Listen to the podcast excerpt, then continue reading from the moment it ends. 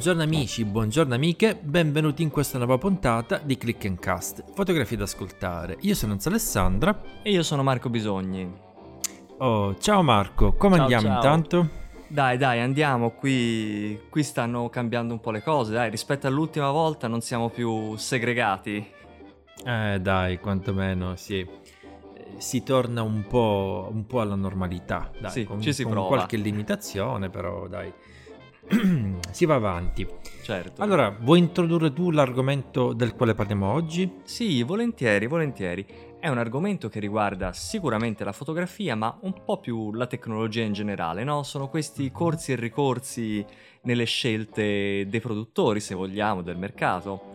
E in particolare mi riferisco a queste nuove ottiche compatte che stanno fisse, che stanno nascendo uh-huh. da parte di diversi produttori terzi per fotocamere mirrorless, ottiche che non sono particolarmente luminose, nel senso che hanno luminosità massima f2.8, sono uh-huh. per lo più ottiche gran- entro il normale, diciamo per 50 mm, quindi fino al 45 arrivano quelle che sono uscite al momento. Ok.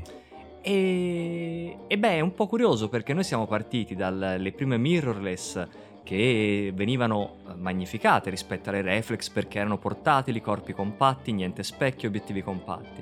Poi questa cosa è andata un po' a non essere un più vera. Sì, a farsi benedire, come si suol dire. Benissimo, benissimo, perché hanno cominciato a fare ottiche super performanti, penso ad alcuni Sigma Art che sono diciamo anche dei 50 mm molto luminosi, impegnativi da usare fuori dallo studio, insomma. E sì. Poi ora siamo tornati, almeno da parte di alcuni produttori, eh, a rifare queste ottiche che sono davvero compatte, più adatte penso a, a, chi ama fare viaggi, a chi turismo, ma anche a chi per esempio che un ambito più proprio tuo, la street per esempio.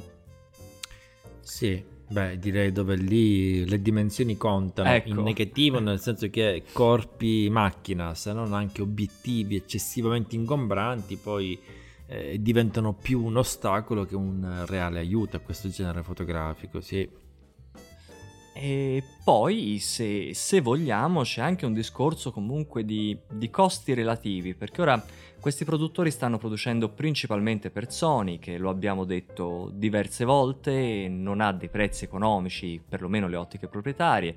È vero che i nuovi produttori, prendo anche le nuove ottiche Canon, giusto per fare un esempio, per le mirrorless full frame, hanno un prezzo alto, quindi ormai li stanno raggiungendo, però questi produttori terzi stanno producendo sì. ottiche, queste ottiche compatte sono relativamente economiche. Aggiungo relativamente, ma direi di sì. Eh... Beh, diciamo che scendono anche a qualche piccolo compromesso. Beh, già uno sicuramente lo dicevi tu, che è quello proprio del, eh, del fatto di non partire con eh, diaframmi super aperti come ci hanno abituato appunto eh, alcuni Sigma, ma anche altri tipi di lenti che... Sì, tutto bello quando si parla di diaframma aperto, però salgono i costi, salgono le dimensioni, il peso e tante altre cose. Mi è piaciuto molto, guarda, questa cosa che hai detto del compromesso, perché in questo caso c'è il compromesso, è vero, non, non, potrebbe non esserci, però il compromesso, diciamo, della portabilità e del prezzo, ma la qualità, eh, io qualcosa ho provato, nel senso che io il Samyang 24 mm l'ho avuto e, ed è degno, se i successori sono come quello, oppure ho visto i test dei Tamron, sono fra virgolette impressionanti per il tipo di... Mm. quantomeno a nitidezza. Ora so che l'ottica non è solo nitidezza, però diciamo certo. che restituiscono una qualità di immagine molto buona, per, molto più buona probabilmente del compromesso che hai in termini di prezzo e, e poi c'è un miglioramento negli ingombri. Uno poteva aspettarsi altro forse quando si sente parlare no, di ottiche mm-hmm. di terze parti, ottiche... non è più così vero, insomma, ne avevamo parlato anche in un altro podcast. Sì, sì, sì, sì, è vero. Ma senti, una di queste ottiche che, ri- che rientra anche eh, in queste citate è per caso il, il nuovo Tamron? Eh, allora, eh, guarda, Tamron ha fatto... 180 se non sbaglio, cos'è? Allora, Tam... allora, l'ultimo, ultimo, ultimo, ma che è uscito, io non so se è già sul mercato, credo è un rumors che gira da una settimana, e l'ho seguito pochissimo. Diciamo che ho visto almeno tre possibili varianti, non so poi quale è diventato ufficiale, perché ho letto anche di un 24-240 equivalente al 10x di Sony, insomma. Quindi mh, su questo sono impreparato, ti dico la verità. È, è talmente ah. tanto rumors era che a un certo punto ho detto vabbè, quando c'è la versione definitiva mi informo magari. ok, poi una volta a cose fatte uno sì. cerca di capire effettivamente cos'è e cosa non è. Sì, è chiaro. Sì, perché poi mi innervosiscono un po', un po i, rumor li, i rumors li guardo, però poi mi innervosiscono quando diventa questa cosa, eh mi ha detto una fonte ma forse è troppo effetto telenovela. Sì, sì no, no, no, è vero, è vero. Però eh, è interessante però questo aspetto che dici tu, questa nuova tendenza che Ehm, ma lo so, penso che ci siano diversi motivi per i quali si potrebbe optare da parte del mercato, proprio immagino voler accontentare determinate esigenze. Forse se vogliamo anche un po' più quelle dei fotamatori, più che dei professionisti, sì. eh, io direi che strizzano un po' più l'occhio a loro. Adesso, non che queste siano necessariamente ottiche che non possono essere utilizzate magari anche in ambiti lavorativi, professionali, eccetera però mi sembrano più vertere proprio verso quel target di persone, no? Che dici? Sì, allora questo è sicuramente vero, un po' perché, ma questa è una cosa risaputa, insomma, ma è una cosa non di ora, lo è sempre stata, e diciamo che il grosso del mercato fotografico, ora io non, non ho dati alla mano, ma facendo un, mm-hmm. un, anche un, un'osservazione così, il grosso del mercato fotografico è anche grazie ai fotoamatori, perché è, certo. cioè è proprio una questione anche di numeri, no? Sì, eh, sì, sì, sì, sì, Ok. E sicuramente st- hanno, teso, hanno teso una mano, ma guarda, io su questa cosa mh, sono un po' sono, sono molto favorevole, nel senso che se mi mantieni un prodotto di buona qualità e me lo rendi accessibile, e mi dai uh-huh. più possibilità di praticare, mi dai anche più possibilità magari di avere più di un obiettivo. Eh, è un piacere che si autoalimenta in qualche modo, no? il fotoamatore è contento, la persona è contenta e va anche in quella direzione, mentre rispetto a alcuni produttori ora veramente stanno pestando forte sui prezzi e, e stanno producendo ottiche di, di, nicchia professionale, perché anche in ambito professionale alcune ottiche sono davvero di nicchia. E, ehm, certo. Mm, quindi per chi, stai, per chi stai andando sul mercato, questa domanda viene... perché... Se... Beh sì, viene spontanea. Eh, Beh sì, guarda, io ti posso dire, facevi appunto, parlavamo prima di street photography. Sì. Ma quello è sicuramente un genere in cui la compattezza aiuta, ma io ti dico la verità, io beh, forse ne ho parlato diverse volte, ma io ho fatto la classica scaletta, no? Sono partito dai zoomoni super okay. economici, poi eh, quando iniziavo a lavorare, anzi in realtà prima di iniziare a lavorare con la fotografia ci tenevo tantissimo ad avere invece i super zoom professionali sì. con il 2.8 compreso l'8200 che poi eh, dopo non, non, non, tantissimi mesi in realtà ho incominciato a lasciare a casa perché eh, diventava il tutto davvero mm, sproporzionato da portarsi sì. dietro. Adesso se ci penso ora, veramente quanti chili di attrezzatura mi portavo dietro.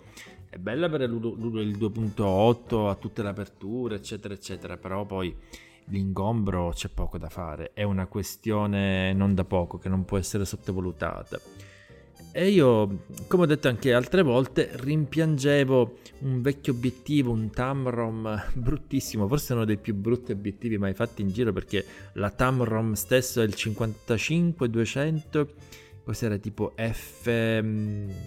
F4.5, 6.3, okay. una roba proprio che addirittura la casa stessa, quindi la Tamron, ti suggeriva di non utilizzare se non in occasioni proprio di giornate assolate. e già quando leggevi questa dicitura ti cadevano le braccia per eh. Come dici, se già è un po' nuvoloso, ah vabbè, allora è meglio che lo lasci a casa. Poi in realtà non è nemmeno vero, dai, si poteva benissimo utilizzare perché non era tutto questo immagino perché non aveva nessun tipo di stabilizzazione, una volta che arrivavi a 200 era davvero molto buio. E, tra l'altro secondo me baravano pure un po' sulla luminosità, ah, okay. non, è soltanto, eh, una, non era soltanto una questione di quell'obiettivo, ma ogni tanto qualcuno bara un po' secondo me. Eh, perché sì, chiudeva 6.3 ma ti dava la giusta esposizione, poi guardavi la foto ma sembrava realmente sottoesposta secondo me alcuni obiettivi un po' ci giocano su queste cose. Però di fatto, cioè, io, mi ha fatto portare tante belle foto a casa proprio per la sua versatilità, la compattezza, la leggerezza. Eh, davvero un plasticotto di, di poche decine d'euro, letteralmente io l'ho preso meno di 100 euro eh, però la portatilità insomma me l'ha fatto avere tante volte in giro mentre un, un 80-200 da un chilo e mezzo sai quante volte invece l'ho lasciato a casa proprio, eh per, sì. eh, proprio per l'ingombro adesso però lasciando stare appunto il, quel bel plasticotto cioè gli obiettivi del quale stiamo parlando adesso è tutta un'altra roba voglio dire sì, anche in termini qualità. di eh, di qualità costruttiva, ma anche di resa, immagino. Cioè, mi pare di parlare di compromessi già molto più interessanti. Sì, sì, sicuramente, sicuramente. Eh, sono andati in questa direzione. Poi ogni casa ha seguito un po' la sua linea. Io vedo che, per esempio, Samyang non presta troppa attenzione ai materiali, nel senso che Mhm. usa tutte plastiche, pla- ora le chiamo volgarmente plastiche, insomma, quelle chiamano Sì, eh, sì, sì. Vabbè, pla- polimeri sono polimeri Ok, plastici, sì. via. Un modo, un modo più elegante, Più per elegante. dire plastica. Comunque, vabbè, per dire plastica di una certa qualità. Sì, dai. che mi pare chiama plastica ingegnerizzata, forse c'è, c'è un'ora, non mi viene la... Comunque, insomma, ci siamo capiti. E, allora, c'è da dire che la costruzione comunque non è male, al tatto non sono brutti questi materiali, la baionetta è oggettivamente in metallo, cosa che comunque non hanno nemmeno tutti gli obiettivi anche a volte della casa madre. E, e però allo stesso tempo il resto, quindi questa plastica lo rende molto leggero, ma la qualità è buona, onestamente è buona. Non... Mentre prendo, prendo per esempio la Tamron, ha fatto questi tre obiettivi in cui i materiali sono migliori, sono tutti tropicalizzati anche con guarnizioni interne.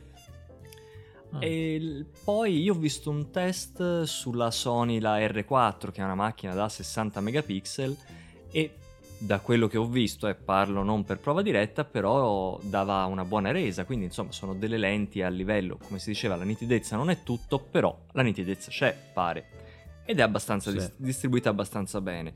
Quelli più spinti hanno molta distorsione, però si va in quei compromessi che nell'insieme, considerando tutto, insomma, io credo siano anche accettabili. E la stessa Mhm. Sigma ha fatto il suo 4528 che però è già di un'altra classe, prezzo più alto, Sigma ha anche dei prezzi un po' diversi, però Certo. sempre più contenuto e lì il livello è leggermente superiore, ma per dire, lì la tropicalizzazione interna non c'è, c'è una guarnizione, quel famoso, quel, l'anello che mettono sulla baionetta, ecco. Ah, Però ok. sono, stanno prendendo, è interessante questo sviluppo e, e come dicevi te è veramente interessante l'occhio all'attenzione a un pubblico di non professionisti o comunque di persone che vogliono godersi la fotocamera nel tempo libero portandosela dietro senza che, ti- senza che gli passi la voglia nel momento in cui deve andarsi a portare dei piombi. Eh sì, dai, cioè, su questa è una cosa che condivido assolutamente. Poi eh, parlavamo appunto del vantaggio delle mirrorless, che forse dai, uno dei più grandi vantaggi, il motivo per il quale te la fanno scegliere è proprio il minore ingombro Eh. rispetto a corpi macchine magari che hanno le stesse prestazioni però con corpi più voluminosi, dai, alla Certo. fine oramai parliamo di questo. Certo. Eh, poi andare a pesantire quel tipo di corpo con minore ingombro, eccetera, con obiettivi che eh, ti fanno sbalzare in avanti da quanto sono pesanti, Sì. voglio dire, diventa veramente sì. Eh, no, ma lo capisco, è interessante come, mh, come spunto da parte, da parte di vista, dal punto di vista del mercato, perché sì, eh, va anche incontro a quelle che sono secondo me delle giuste esigenze. Poi Sì. è chiaro che stiamo parlando di obiettivi zoom, poi eh, se vuoi l'obiettivo ultraluminoso è anche bello poi in fin dei conti anche questa scissione. Voglio dire, io ho il classico obiettivo, tra virgolette, tuttofare, anche di qualità, quindi parliamo di zoom, eccetera. E se voglio invece la qualità più da, da obiettivo da super sfocato, da, da qualità super nitida che ci può dare appunto un fisso, appunto ti scegli un buon fisso in base al tipo di focale che utilizzi più spesso e vai con quello. L'obiettivo zoom non necessariamente deve essere sempre e comunque il più luminoso possibile, perché sappiamo che una cosa è parlare di zoom luminosi, un'altra cosa è parlare di obiettivi fissi luminosi. Voglio dire, il classico 50 mm, anche se lo prendi 1.4, non ha comunque delle dimensioni così sproporzionate, come potrebbe averla appunto uno zoom invece 2.8. Però ecco, in questo caso, a parte eh, che eh, diciamo anche che sono tutte ottiche autofocus, tra l'altro, che non è cosa da poco in queste Sì. dimensioni, Ah, certo. Il fatto però di farli 2.8 gli ha permesso di manten- contenere veramente tanto le dimensioni. Poi se ci pensi sono, allora se le usi in studio, se devi fare ritratto, però sono tutte ottiche relativamente corte, quantomeno per un ritratto da sfocato pesante, per Mhm. così dire. Sì, sì, sì. Alla fine, a- quando sei fuori, quando ti capita mai di usarla anche a 2.8? Cioè, durante il giorno, in una situazione normale, se fai Mhm. turismo, se fai questo 2.8 su queste focali qui, eh, ti direi che è anche troppo, no? A parte Eh, beh, aiutare. sì, sì, beh, beh, va- è vero, va ragionato sì, anche in questi termini, perché 2.8 su un 80 mm È un eh. fa tanto, fa Capito. tanto. Eh, ma su un 35, oddio, non dico che quasi non ti accorgi dello sfocato, però sicuramente è minore. E poi appunto anche il 35, cioè andare... Ora, eh, parallelamente, no? È ripartita prima dal- dalle case madri, ultimamente c'è stato anche di nuovo tutto questo, prima che i produttori terzi facessero questa linea compatta, c'era stata di nuovo una corsa al 35 luminosissimo, al 50... Eh, non lo so, mh, sono fenomeni che un po' mi sfuggono, sembra che parte uno, allora devono tutti andare poi dietro perché non sia mai... Mhm. Perché Sì, anche il questo è 35 in vero. 8, forse, non lo so, dammi anche il tuo punto di vista, perché cioè il 35 in 8, io sono le ottiche anni 70, va bene, il 35 in 8 mi sa che erano, non era una- la norma, no?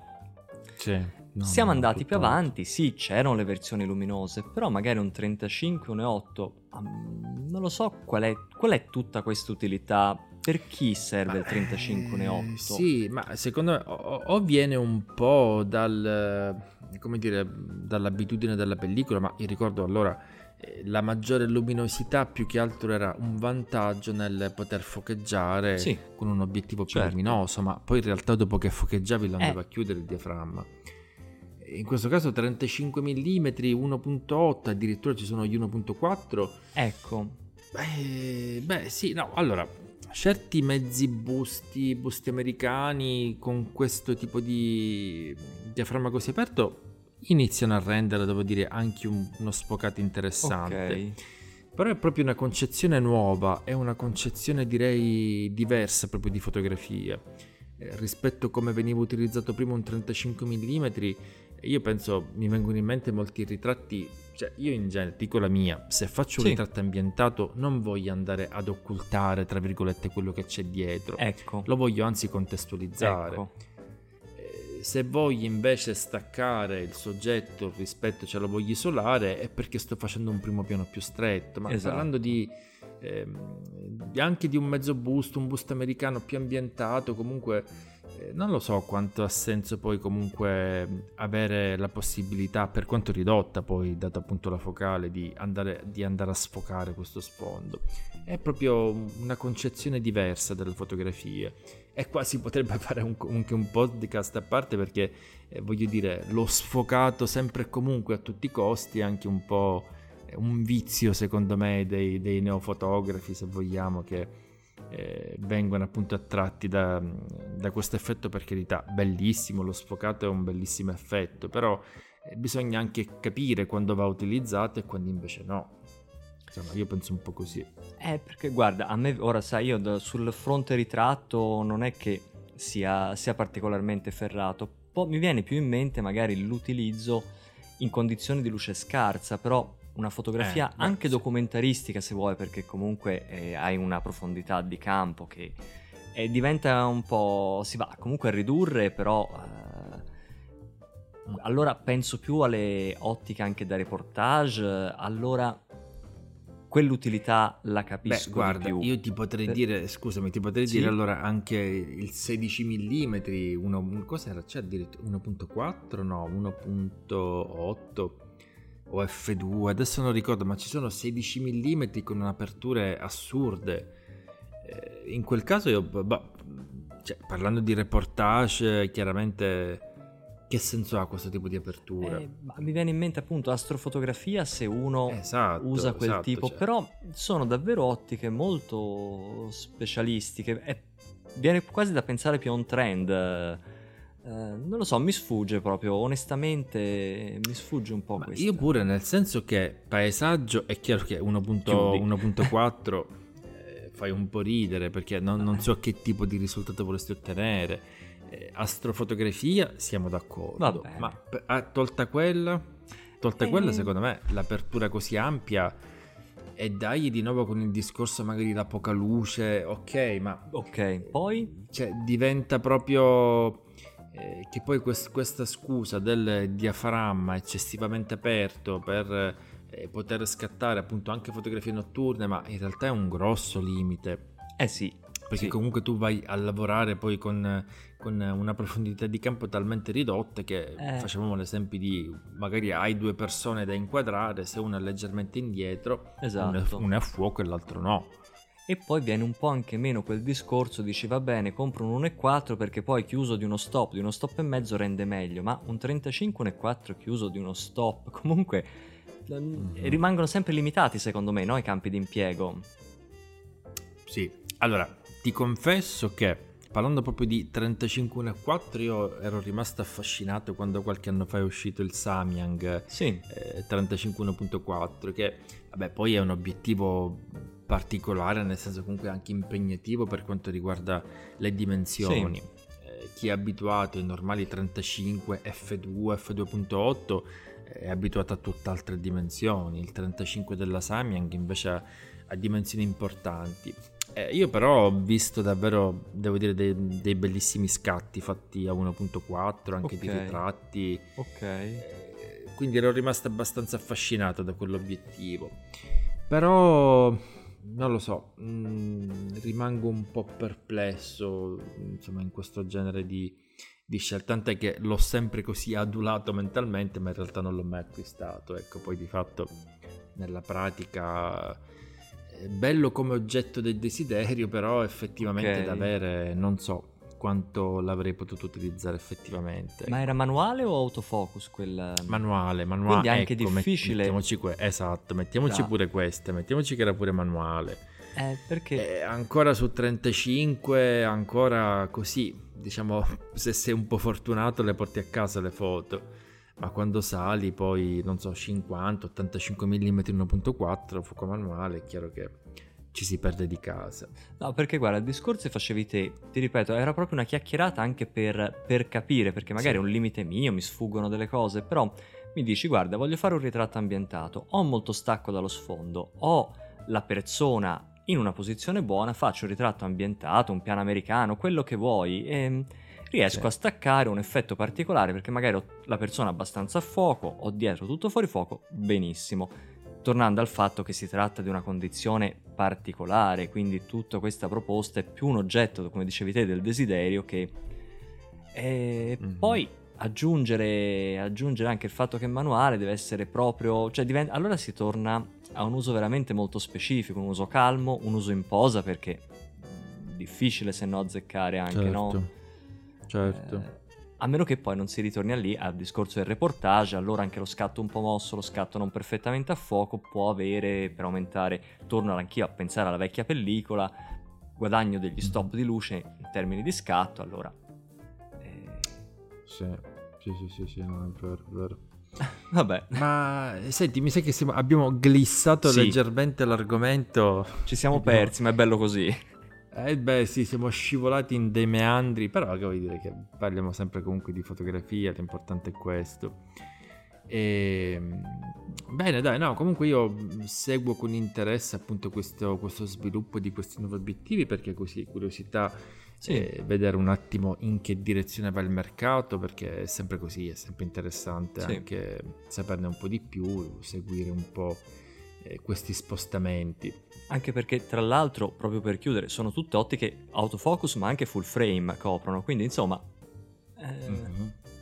era importante aggiungerlo. Certo, certo, certo, certo, anche questo no. Altro che... Ok, direi che... Ci congediamo. sì, congediamoci Vai. per questo podcast, dai, poi eh, diamo appuntamento quindi per il prossimo. Certo. Bene. Bene, ok. Io direi allora ciao a tutti da Enzo. Ciao da Marco. Ci vediamo quindi nel prossimo podcast. Ciao ciao. Ciao, ciao a tutti.